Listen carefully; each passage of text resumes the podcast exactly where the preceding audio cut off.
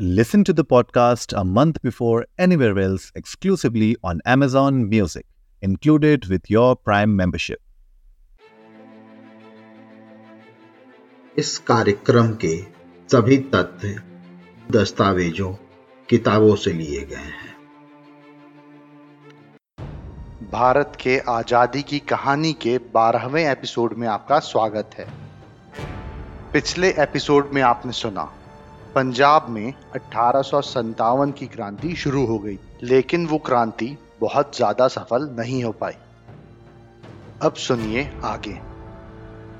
सन अठारह में राजस्थान के सभी राज्यों में अंग्रेज़ों का प्रभुत्व था।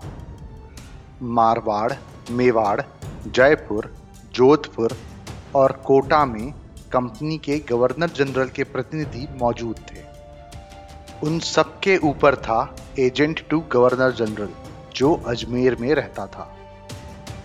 उस समय राजस्थान में अंग्रेज़ों की छावनियाँ थी। ये छावनियाँ नसीराबाद, नीमच, देवली, ब्यावर, अरिंगपुरा और खेरावड़ में स्थित थी। इन छावनियों में पाँच हज़ार भारतीय सैनिक देश के अन्य भागों की तरह राजस्थान में भी शहरों और छावनियों में साधु और फकीरों के वेश में क्रांति के प्रचारक आए।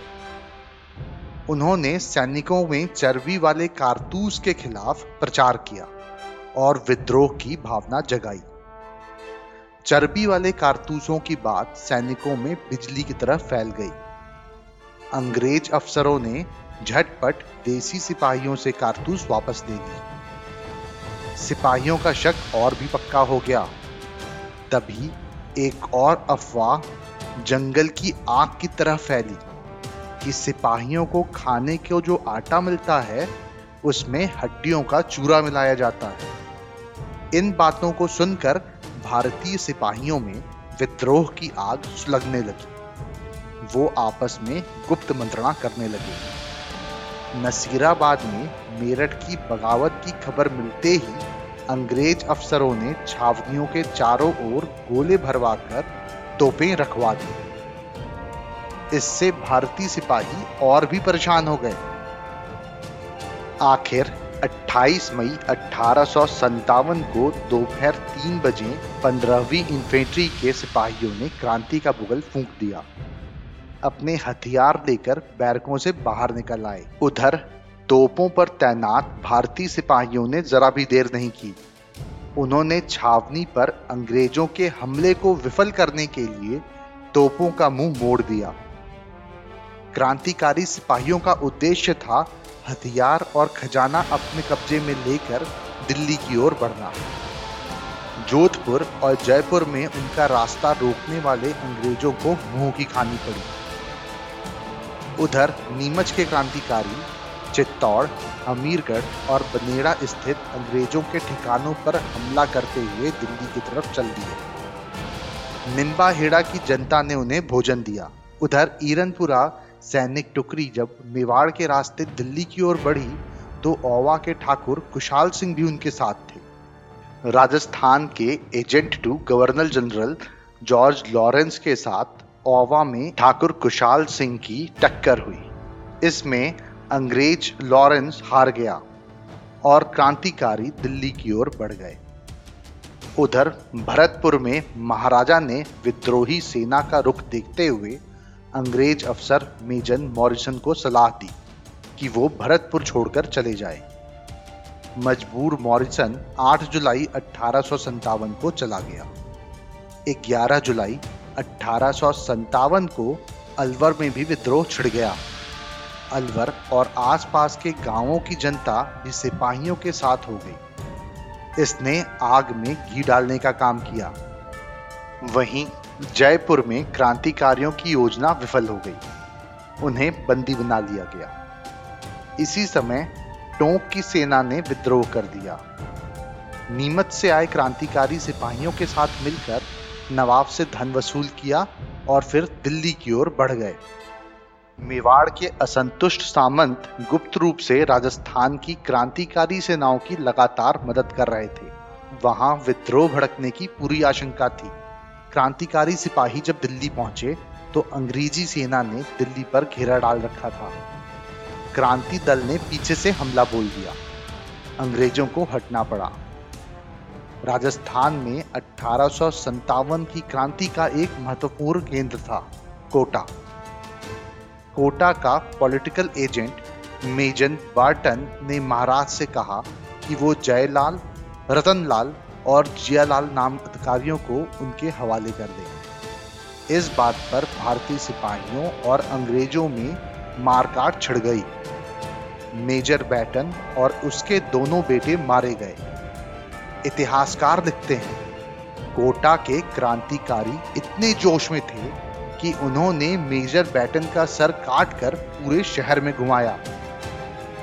किंतु उसके बाद अंग्रेज़ों ने कोटा के विद्रोह को दबाने के लिए दमन चक्र चलाया। अठारह की क्रांति की लपटें सारे देश में बराबर फैलती जा रही थी। देश के मध्य भाग भी विद्रोह की आग में चलने लगा था। ग्वालियर, ललितपुर, छतरपुर, सागर विजय राघवगढ़ रीवा, दमोह, जबलपुर आदि जगहों पर क्रांति फैल गई। जबलपुर के पास कोरवा में राजा शंकर सिंह ने अपनी कोटी से ही क्रांति का संचालन की योजना बनाई। बावनवी बावनवी रेजिमेंट के सिपाहियों का आना जाना बराबर बना हुआ था, किंतु किसी गद्दार ने यह बात अंग्रेज़ों तक पहुँचा दी। 14 सितंबर अठारह को कैप्टन ने अंग्रेज़ सिपाहियों के साथ राजा शंकर शाह और उनके बेटे रघुनाथ शाह को गिरफ़्तार कर लिया।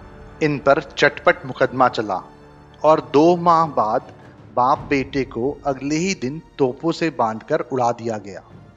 राजा शंकर शाह और उनके बेटे रघुनाथ शाह के बलिदान से सारे क्षेत्र में अंग्रेज़ों के प्रति घृणा फैल गई।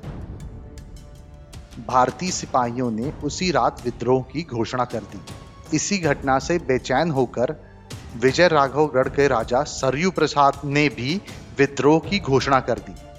राजा सरयू प्रसाद की उम्र उस समय मात्र सत्रह साल की थी। उसके सिपाहियों ने अंग्रेज़ों के घोड़े छीन लिए। बाद में रीवा में अंग्रेज़ सेना और क्रांतिकारी सेना में युद्ध हुआ। पराजित होने के कारण सरयू प्रसाद फकीर का वेश बनाकर वहाँ से निकल गए।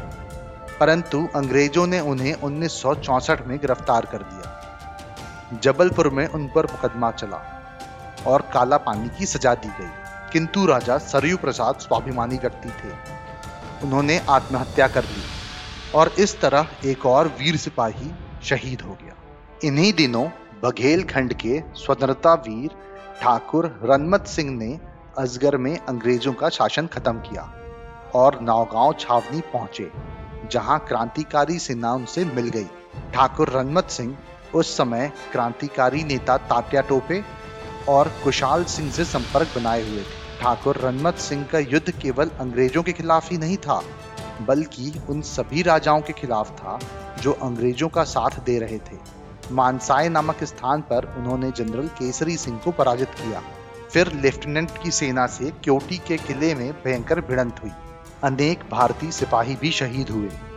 लेकिन जीत भारतीयों की हुई। विजयी ठाकुर रनमत सिंह रीवा में आकर अपने घावों का इलाज कराने लगे।